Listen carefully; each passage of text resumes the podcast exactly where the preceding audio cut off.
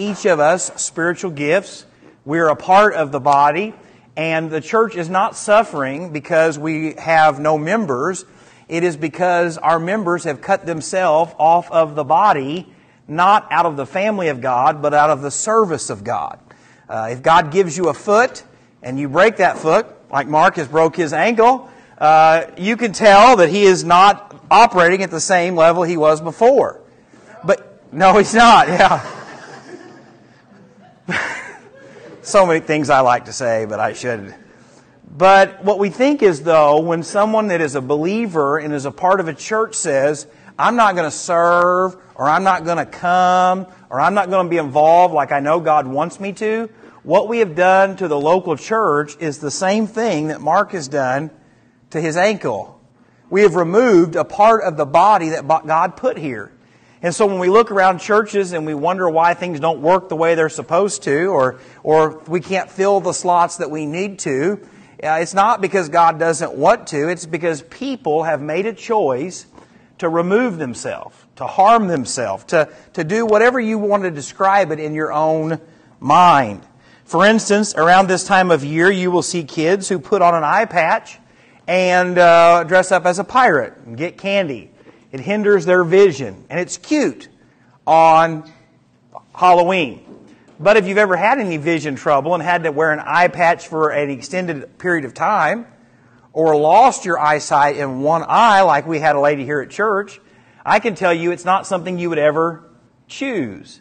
While I joke about having no hearing in one of my ear when I'm around my family, because I always just turn this side to them, when things are loud and crazy. It's not something that I would ever wake up one morning and say, you know what, I think I just would love to lose my hearing today and never give it back.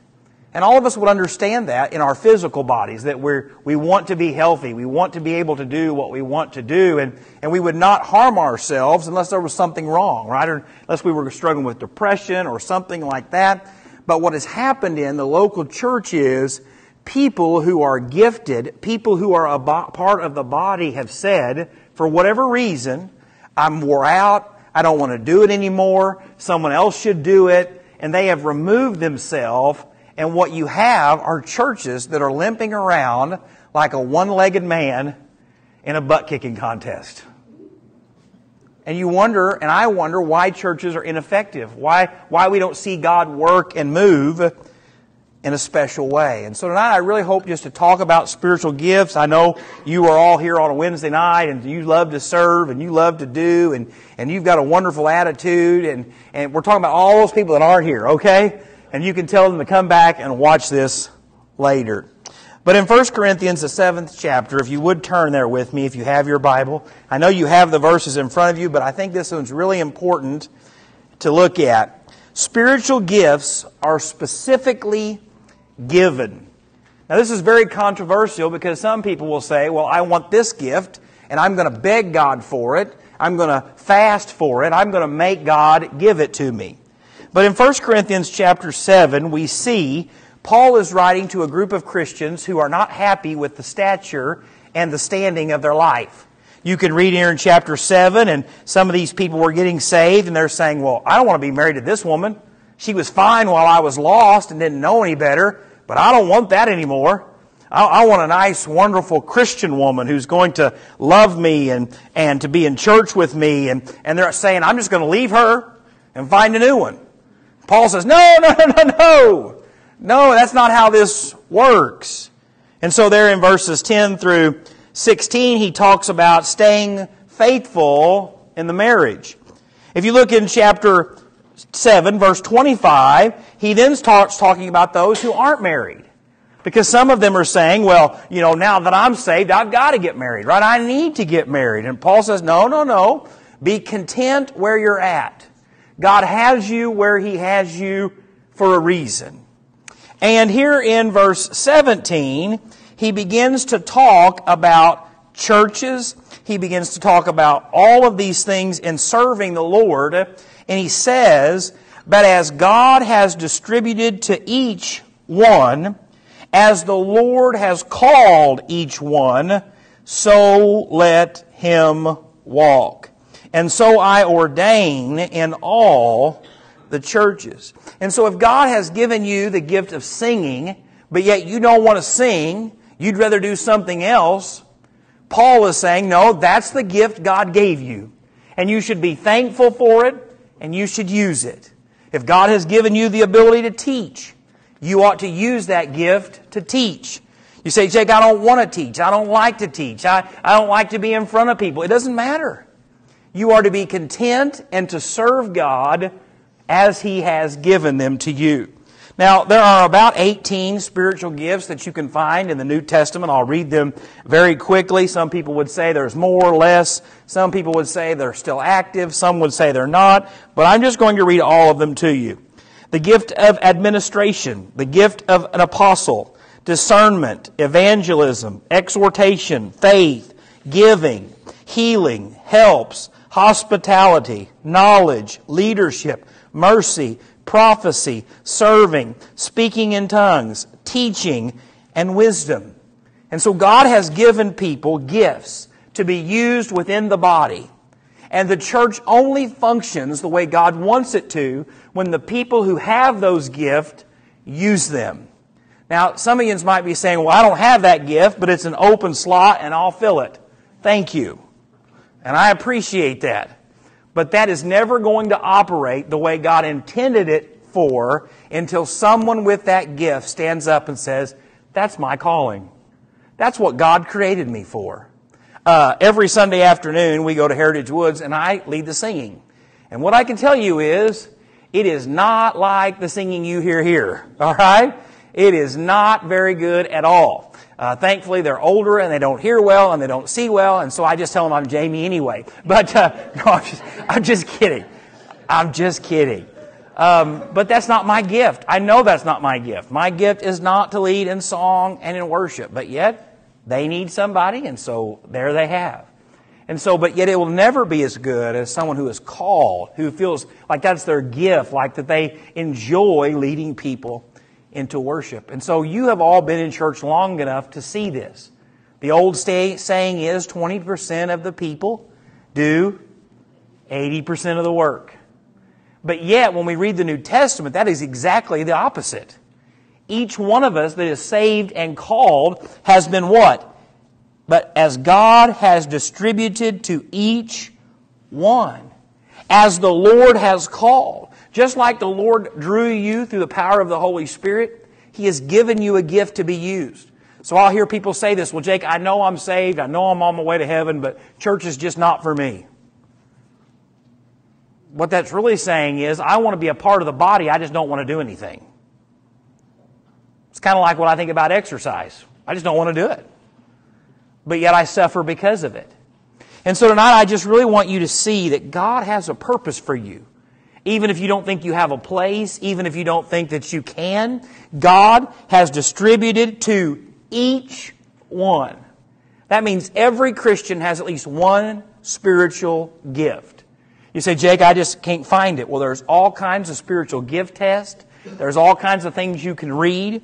But tonight I want you to hear that God has given you something to be used. Whether you're young, whether you're middle aged, or whether you are old. And so he says that here in this passage of Scripture, and he says, Be thankful for the gift that you've been given and be content. Thoughts, questions? A gift and a talent. That's a good question. Uh, a gift is something that God has given you specifically to accomplish a biblical uh, task.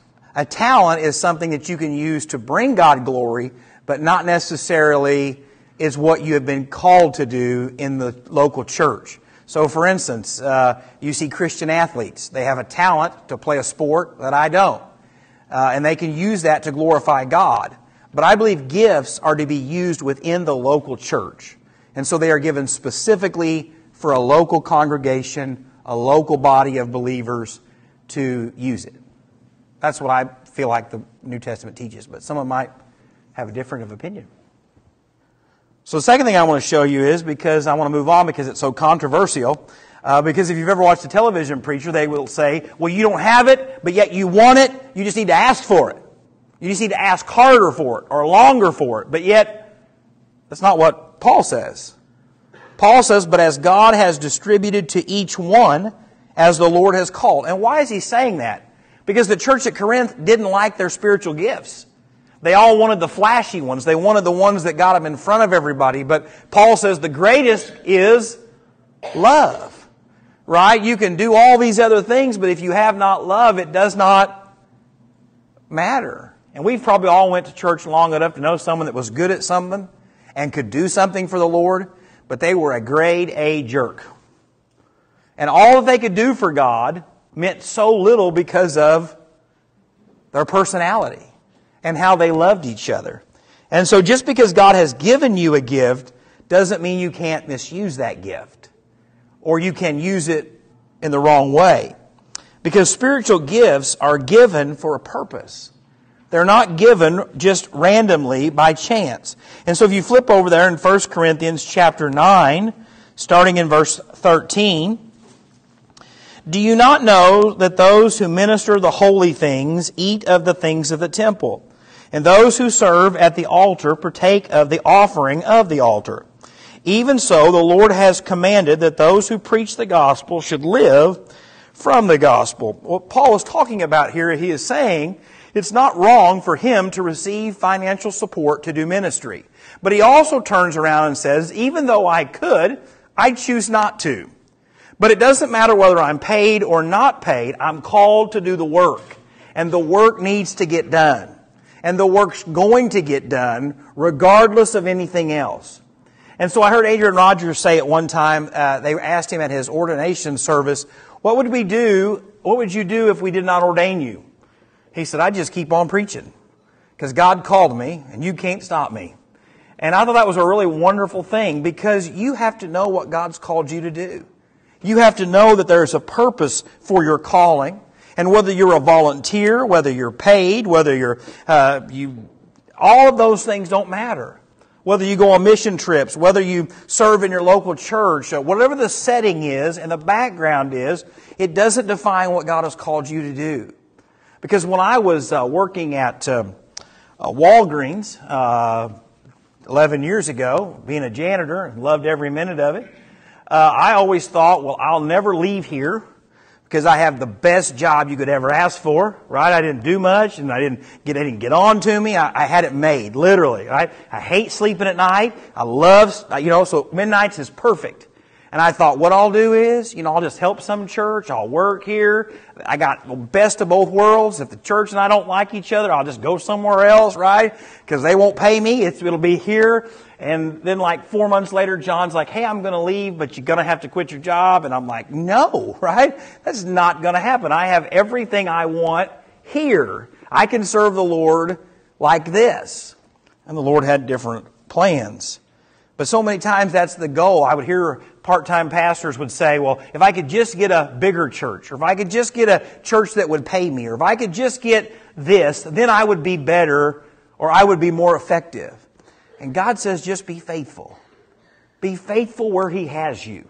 Whether your Sunday school class has eight people in it, 18 people in it, 38 people in it, whether your food pantry ministry reaches three families or seven, be faithful to do it because God has called you for a purpose.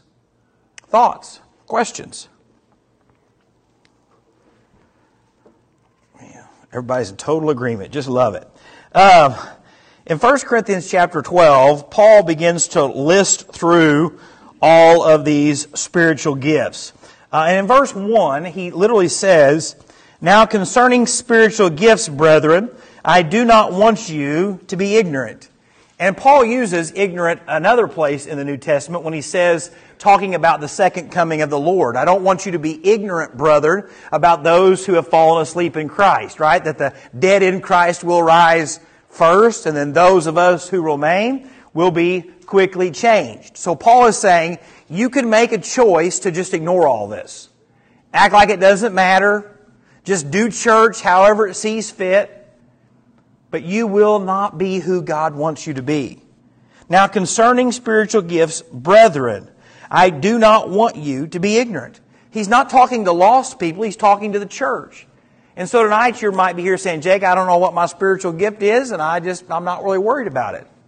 What Paul says is, don't be mad at me. You're being ignorant. As a church, if we say, well, it doesn't matter who teaches Sunday school, it doesn't matter who does this, it, does, it doesn't matter. Anybody can do anything. What Paul says is we're being ignorant because you were fearfully and wonderfully made. Not just created to bring your parents joy and your grandparents joy, but you were made perfectly and unique to fit into a local church, to accomplish what God wants you to accomplish. That's why you've probably heard me say if 10 Mile is not a fit for you, then I encourage you to find somewhere where you can fit. Because God created you to fit somewhere into some local church. Because Jesus loves the local church. Jesus wants the local church to accomplish its mission. And so we won't read all of this, but we'll just kind of just look at some of it. You know that you were Gentiles carried away to these dumb idols, however you were led. Now, he said dumb and ignorant in two sentences here, okay? Paul does not want us to be dumb and ignorant. Paul wants us to be wise. He wants us to know what God has for our lives. Therefore, I make known to you that no one speaking by the Spirit of God calls Jesus accursed. And no one can say that Jesus is Lord except by the Holy Spirit. There are a diversity of gifts, but the same Spirit. There are differences of ministries, but the same Lord. And there are diversities of activities, but it is the same God who works all in all, each one for the profit of all. For to one is given the word of wisdom through the Spirit, and another the word of knowledge through the same Spirit, to another faith by the same Spirit to another, the gift of healings by the same Spirit. And so he begins to list this out. Because if you're familiar with the early church, they struggled with the sin of idolatry. And they would worship at different idols. And so in their mind, you'd have the spirit of healing. You might have the God of miracles. You might have the God of faith. You might have the God of prophecy. And what Paul is saying is there's one Spirit. The Holy Spirit of God is one. There are not multiple little spirits, it is Him. And He is the same in all of us, but yet He works differently through each of us. And so when I got saved and the Holy Spirit came to live within me, and when you got saved, the Holy Spirit came to live within you, it was the same. You didn't get more of it because you're richer than me. I didn't get more of Him because I'm better looking than you. You didn't get less of Him because you were a, a different race or or minority background, the same Spirit. And so when the Lord is at work and the church is going in one direction, that's why the Bible says the unity in the Spirit. Because God is not going to lead Lucas to do something and then turn around and lead me to do the exact opposite thing and tear the church apart. You see, God has a purpose for you and a plan for you. He has a purpose for this church, a purpose for your ministry. And he wants that to be accomplished. But yet Satan tries to divide. He tries to, to split. He tries to confuse. And so there in verse 11, or we can read verse 10 and 11. To another, the working of miracles. To another, prophecy. To another, discerning of spirits. To another, different kind of tongues. To another, the interpretation of tongues. But one and the same Spirit works all these things. Don't miss this distributing to each one individually as he wills. And this is where the Pentecostal church has, I believe, stepped away from the authority of Scripture. When they say, well, you got saved when you accepted Jesus, but you really get right with God when then you get baptized by the Spirit. And by that, it means that you have to speak in the gift of tongues.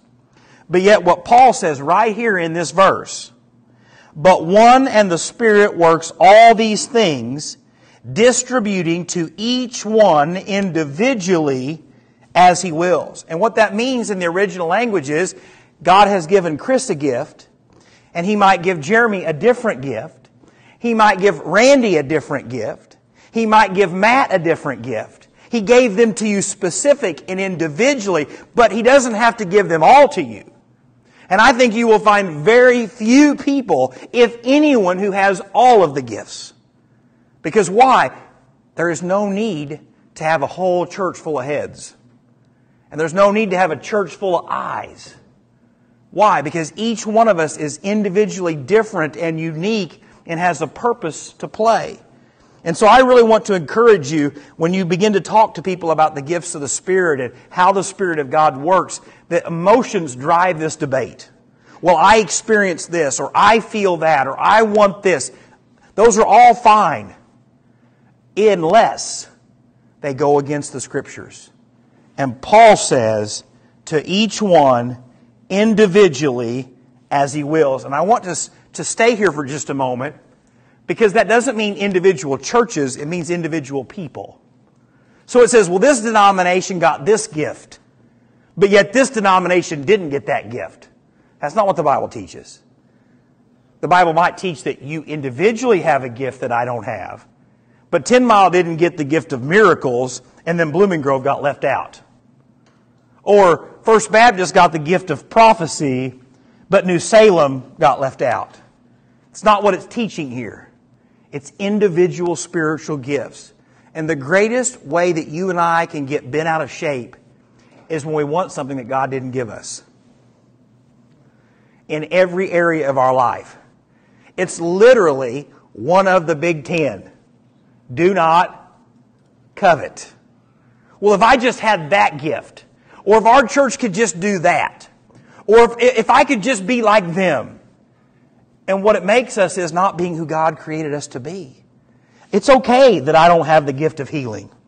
It's okay that I don't have the gift of interpretation of tongues. It's okay that I might not have uh, the gift of miracles. That's okay. But yet, when we watch people on television or we watch the people who get celebrated, it's always the big ones, isn't it? I mean, Benny Hinn's not trying to imitate the gift of um, mercy or the gift of helps.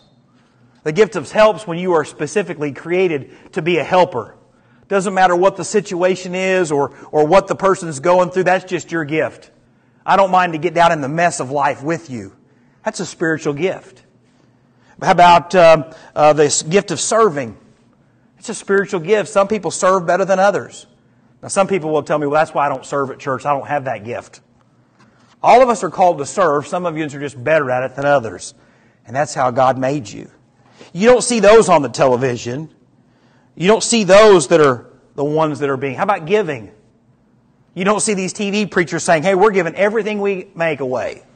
We're going to live in single wide trailers. We're going to drive old beat up cars. We're going to give it all away because that's my spiritual gift, the spiritual gift of giving. Now, I'm not saying you have to give it all away, but just once I would love someone who wants the attention to have a gift that's not about them. And friends, tonight, if your gift is one of these that no one else ever sees, that's okay. Don't make yourself into something that God never meant for you to because you were perfectly made with a perfect purpose in your life. So, thoughts, questions, discussions, disagreements.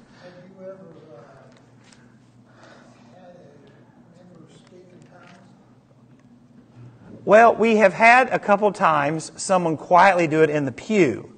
And then after church, they would say something like, uh, Well, I just slipped into tongues. I hope no one else heard me. And um, my response was, Well, if it was from the Lord, you should have wanted someone to hear you so that then they could have interpreted it. But no. I also think that God, so I'm not going to wade into if it's, is it ceased or it hasn't ceased. I've already preached on that. You can listen to it. We lost five families that Sunday that I preached that sermon. Um, but, uh, so I'd rather not walk through that one more time. But I think you have to return to this. So even when it talks about this in verse 10, about the different kinds of languages, if you study the original Greek that Paul used, it doesn't mean unknown, it means different. So for instance, if you can say, speak, speak Swahili and I can't, in the early church, when Peter stood up and began to preach, someone heard in their Swahili, he's speaking Swahili. But yet, if I know Swahili and Lucas doesn't, then someone else would stand up and say, This is what he was saying in that person's language. and such identified God. And that's very important because it is such an emotional debate. But what does the scripture says? It says different kinds of tongues. In the book of Acts, it is literally the word for known languages. So if you crash landed in China and someone needed to hear the gospel, do I believe God could do something like that? I'm not going to say he couldn't. Absolutely. I believe that God wants people to be saved. He wants the gospel to go. I believe that. But do I believe what is going on in most churches fits the biblical qualifications? No. Am I telling you they're not right? No. I'm not going to wade into that debate because each church is their own. They can do what they want. I am responsible for this one, all right? But when you look at what the scripture says, it is very specific in how it is to be exercised. Because, because, let's look what the scripture says, because in verse 12, they begin to see that all this stuff is causing problems in the church.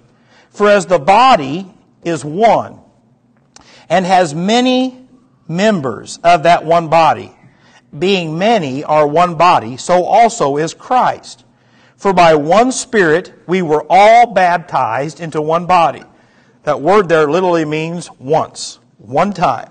Whether Jews or Greeks, whether slaves or fears, and have all been made to drink into one Spirit. For in fact, the body is not one member, but many. And then it goes on there and talks about this whole issue of misuses of gifts and the wrong reasons to do gifts and, and how that plays itself out. But it literally says in verse 25 that there should be no schism in the body. If a spiritual gift tears a church apart, something is wrong. It's not supposed to be that way. Because it goes on and says, but that the members should have the same care for one another. And if one member suffers, all the members suffer with it. And if one member is honored, all the members rejoice with it. Ten Mile is supposed to rise and fall together. It's never a one man show, a one woman show. It's together. We weep together. We rejoice together. We celebrate together we mourn together. Why? Because we are put together for a purpose. And anything that is tore apart dies. It's very important to notice that. Anything in nature that is torn apart, that's cut in half, either dies or spends the rest of its life maimed. Is that the right word? Maimed? Did I say that right? I've been known to mispronounce words wrong from time to time. And most churches, I believe this are like wounded animals. They've tore themselves apart. They've chewed off their own leg. They've chewed off their own arm. And what you see is something that is alive, but it is ineffective. Right? If I was to challenge Mark to race me to the, um, sorry, Mark, you're sitting right there in the middle and we spent all afternoon together. I love you. If Mark and I raced to the sign down by the road and back and we had to run, not use the scooter, but we had to run. Both of us probably wouldn't make it back. But, but I would have an advantage, right? Because I have two working legs. He could probably get there. He'd have to walk a while, crawl a while, drag himself a while. And that's what happens when churches, for either their own reason or for the individual's reasons, divide, decide not to be who God wants them to be. And what you have is an organization trying to get to an end goal, but they're missing things. Right? That's why, as a kid, you always say, Oh, I hope I never lose my thumb. And people like to give a thumbs up, and you're like, No, because I like to pick my nose, right? It's important. Or you tie your shoes. All these things in life, a, a thumb doesn't seem to make a big difference until you're missing it. Right? Wearing a wedding ring is easy as long as you have the finger to wear it. But if you lose that finger, you have to wear it somewhere else. And so I just really want you to see tonight that this church and its future depends on you being who God called you to be, doing what God has called you to do, and to being who God wants you to be. You say, well, we'll just pay you to do it. I can't be everything. I mean, I'm a big guy, but I'm not, I can't be everything. Well, we'll just pay Jamie to do it. Jamie can't do everything. You say, well, we'll, we'll, we'll do this. It's not, it's you, the body, being who God wants you to be. Thoughts, questions? Anybody that would like to talk for the next 20 minutes before we move on to this next one, I would be more than happy for you to handle that. If you haven't read ahead, then you know why. Well, I think sometimes people feel like it's presumptuous of them to mm-hmm. say, well, I could do this or I could do that. Mm-hmm. That's my spiritual. Mm-hmm. People just are too shy sometimes mm-hmm. step up. Yeah, I would agree with that. I would agree. I don't know how to fix it, but I would agree with it. Yeah, and sometimes you have people that want to do something, but yet they know it's not their spiritual gift. And so, as a pastor, it can be one of the greatest things in the world when someone comes up to me and says, Pastor, God just had something on my heart. I'm like, awesome. I know them. And other people, when they come up and say, God's got something on my heart, it's like, oh no. Oh, this is not going to be good, right? And not always is it that way, but it's true. You have to have the confidence of knowing who you are in Christ. And if it doesn't work out and you get six months into it and say, this isn't my spiritual gift, that's okay.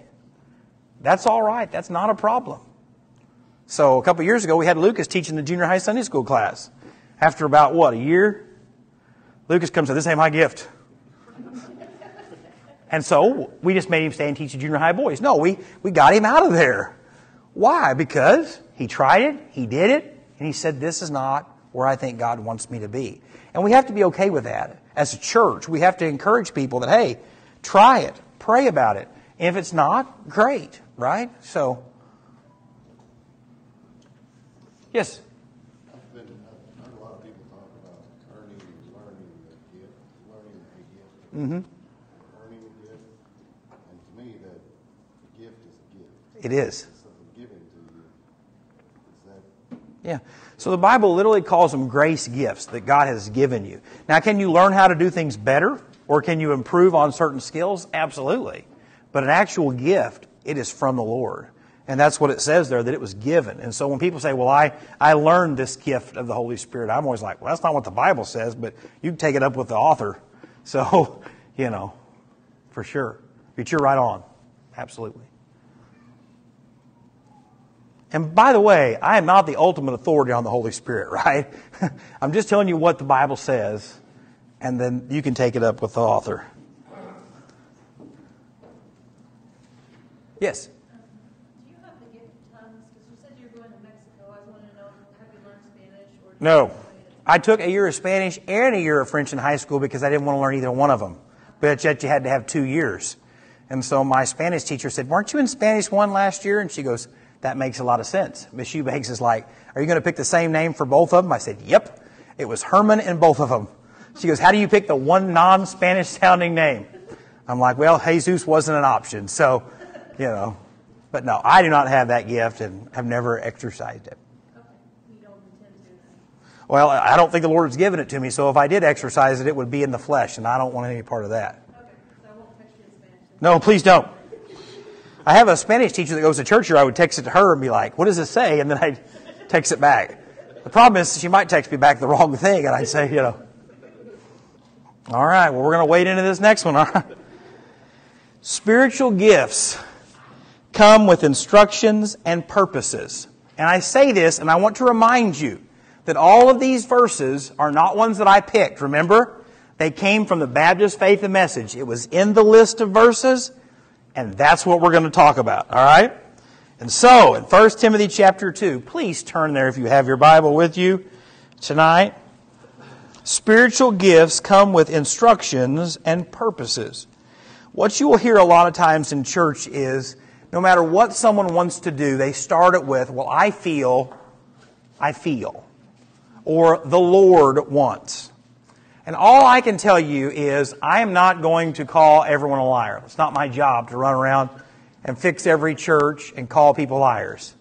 What my job is, is to preach the scriptures, to stand upon the scriptures, to make sure that this church stands on the scriptures. And so I feel, I think, I'd like have no bearing when it comes to what does God want. All right? And I'm just going to start with that tonight. All right? Because in 1 Timothy, we have to look at what he's talking about. He is writing to a pastor who is facing a whole lot of trouble in a church. And he tells them, if you remember in 1 Timothy chapter 3, verse 15, all right? But if I am delayed, I write so that you may know how you ought to conduct yourself in the house of God, which is the church of the living God, the pillar and ground of the truth. So he says, I am writing this letter for this church and all churches to know what God wants for them. All right? Jake didn't write 1 Timothy. Paul wrote that, and specifically, right in the middle of it said, churches are a mess. The churches are going astray. And I want you to see exactly what God wants for you. Now, for me, when I read that, that should encourage me. Because God says you've made a mess of things and you need to remember that I love you too much to go astray. And so I'm going to fix it. I'm going to show you how it's supposed to be right here in black and white. Well, then he proceeded to talk about some stuff that we don't like. And so what was meant for God to give us as instructions, as wisdom, as encouragement, has been used to tear the church apart. This week, and I'm going to just call it by name, Saddleback Church, the largest Southern Baptist church uh, in the top three in America, uh, recently got a new pastor. Rick Warren has retired. And their new pastor said this week in an article that his wife is a better preacher, a better pastor, and a better minister than he is. And he encourages her and all of the young women in their church that they ought to fulfill the role of pastor as God has called them to do it. He is also looking at starting a saddleback church in every large city in America. He is also looking at starting a college for pastors and prophets to do this very same thing so that a generation of Southern Baptists will see the error of their ways and turn. Well, I cannot begin to explain to you in appropriate language the thought that went through my head when that originally was said. Because that is in direct violation of 1 Timothy. if you don't want to be a Southern Baptist, don't be. Every other denomination out there has flipped the script. You can go to the Methodist church, the Lutheran church, the Presbyterian church, the, the Pentecostal church, any other church out there if you want a woman pastor. It's us and Independent Baptist. It's all that's left. And the Catholic Church. And I say that because spiritual gifts come with instructions and purposes. In 1 Timothy chapter 1, he talks about no other doctrine. You have to know what you believe. You have to stand on what you believe. He talks about the fact in verses 12 through 17 that God's grace is good to us, that even though we go astray, that He loves us. He tells them in verses 18 through 20 to fight the good fight. And if you know anything about your Bible, when it was written, 1 Timothy wouldn't have had headings and chapters, right? It would have been one letter like you would have wrote someone with paragraphs. And so what happens is we read it and think, well, chapter 1 doesn't apply to chapter 2. And chapter 2 doesn't apply to chapter 3. But if you've ever wrote a letter, you just write and you think and you write and you think and the Spirit of God. So I want you to hear the significance of this. In verse 18 of chapter 1, Paul says, This charge I commit to you, son Timothy, according to the prophecies presently made concerning you, that by them you may wage the good warfare, having faith and a good conscience, which some have rejected concerning the faith have shipwrecked of whom are Hymenaeus and Alexander, who I delivered to Satan, that they may learn not to blaspheme. He says, fight the good fight, stand firm, and then he wades into chapter 2. Now, I don't know if Paul had some strong willed people in his church or not, but there's probably a reason he gave those instructions before he gave us chapter 2. Because chapter 2 is not very popular with anybody. But yet he tells us that. And so he begins to say, pray for lost people. Pray for lost people. And he says that you should pray for all lost people kings, queens, uh, your enemies, your friends, doesn't matter who it is. You pray for them and you pray that God would save them. Right? So he's showing us here that male, female, Jew, Greek, none of that matters in regards to salvation. Anybody is equal at the foot of the cross when it comes to salvation. Paul writes that in Galatians chapter 3. And that's what he talks about here in verses 1 through 7. All right? It's a wonderful chapter. I have preached it many times about why I believe that Jesus died for all people because it literally says right there in verse 4 who desires all men to be saved and to come to the knowledge of the truth. That's what he says. That's God's heart.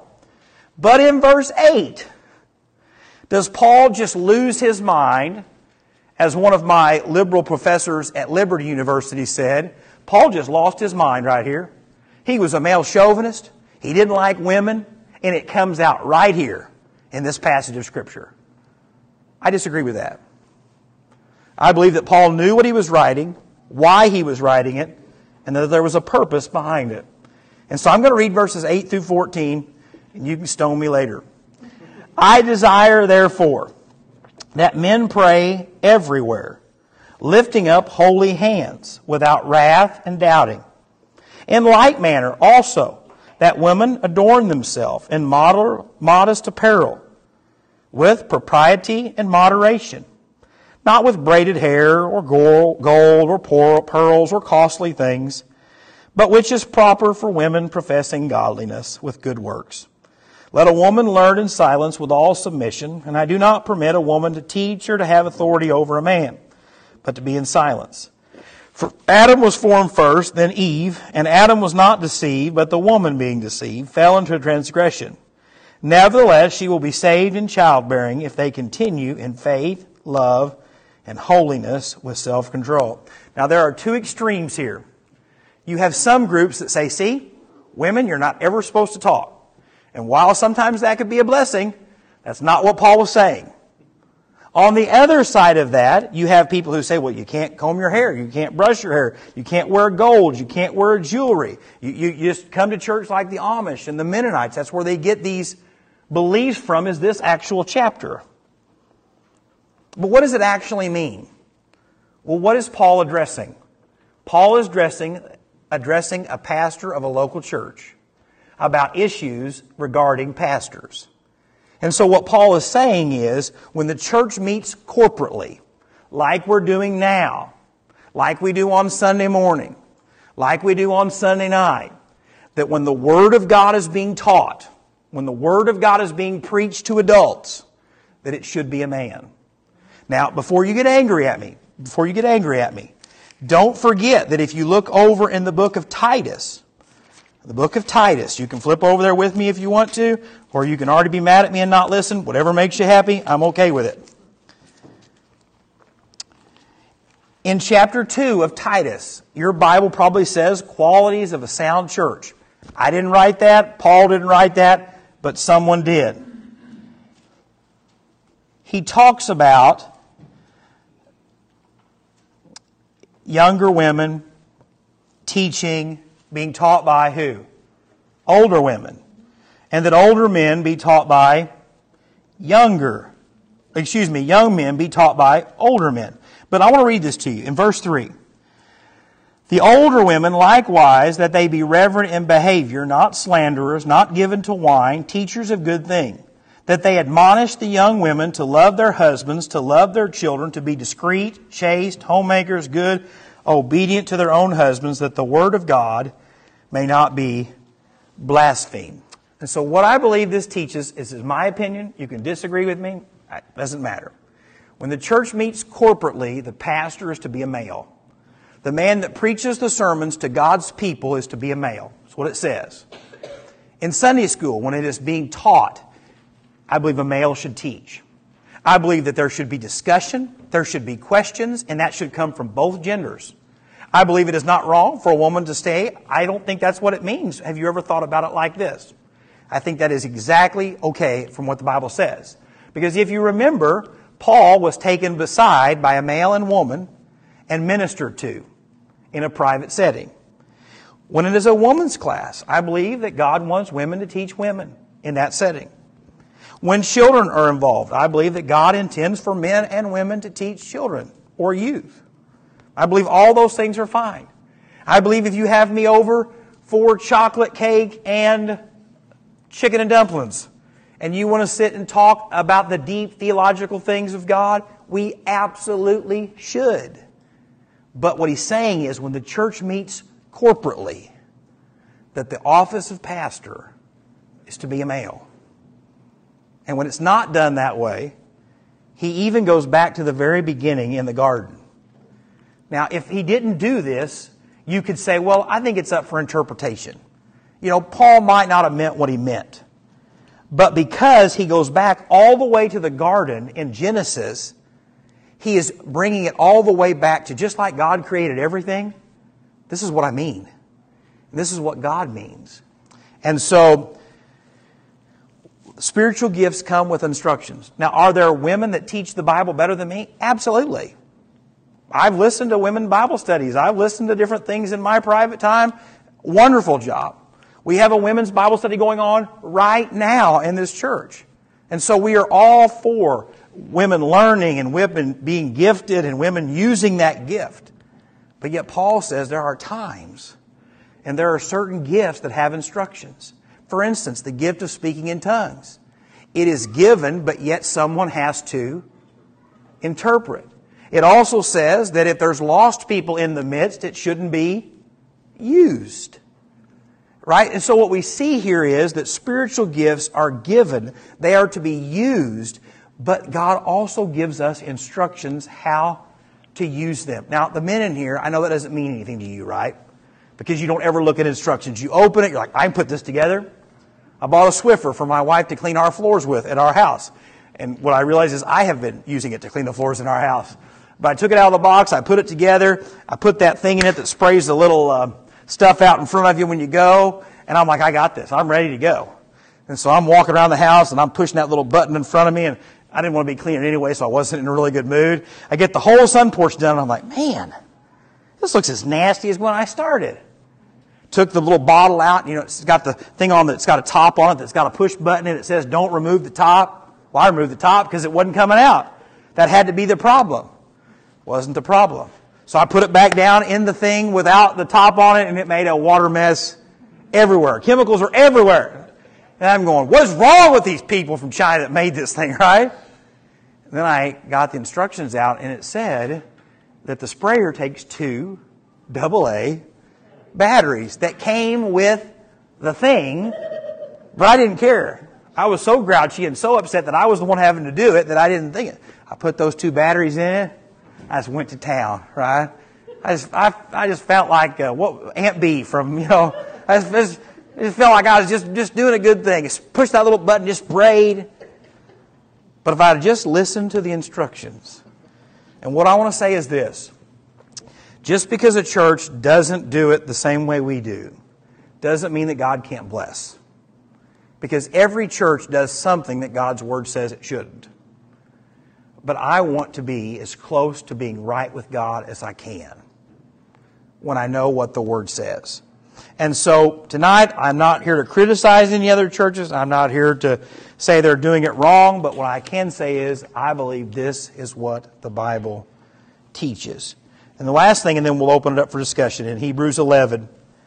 Hebrews 11, the writer is talking about all the Old Testament saints, what they went through, all their struggles, all their uh, problems. It says in verse 39 All these things have obtained a good testimony through faith, did not receive the promise. God have provided something better for us that they should not be made perfect apart from us. He says, even though the Old Testaments did great things, the Old Testament prophets, they, they, you know, they, they walked across the dry land, they, they did all kinds of miracles, they experienced the power of God. They were looking forward to what was coming the fact that Jesus was going to come. We, as New Testament Christians, know what he has done. We are living from victory. We're not fighting for victory. Christ has won the victory, and we live because of that. And we serve because of that. And so, because of that, those of us who have the Holy Spirit living within us should be embracing those promises and living for Jesus more because we really understand what we've been given. Even though Elijah did great things for God, Elisha, Moses, they didn't understand the full work of the cross. Yes, Isaiah predicted the suffering servant, but he could have never fully imagined what we get to read about in the New Testament. What Jesus went through for us, how he loved us and cared for us. And so, as New Testament Christians, we ought to be serving better. We ought to be serving more faithful. We ought to be willing to sacrifice more because why? We know him in all of his fullness. And not fullness like when you get to heaven, but what he intended to do. So if you need a motivator to serve the Lord, remember what he's done for you and follow him.